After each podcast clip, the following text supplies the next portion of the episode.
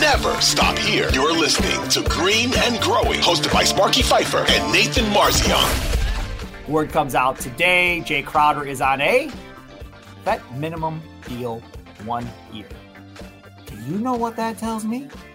That tells me the rest of the league all saw what I saw. You want very good.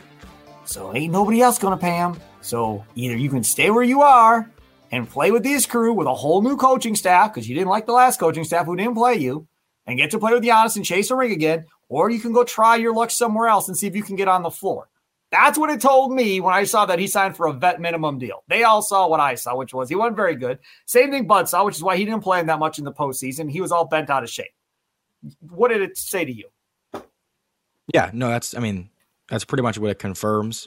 Um, I wasn't sure what his market would be. I thought it would be a little bit higher. I didn't think it'd be anything big, but I was expecting, okay, we'll probably have to pay him maybe five million to stay here because I just don't think he's a minimum guy.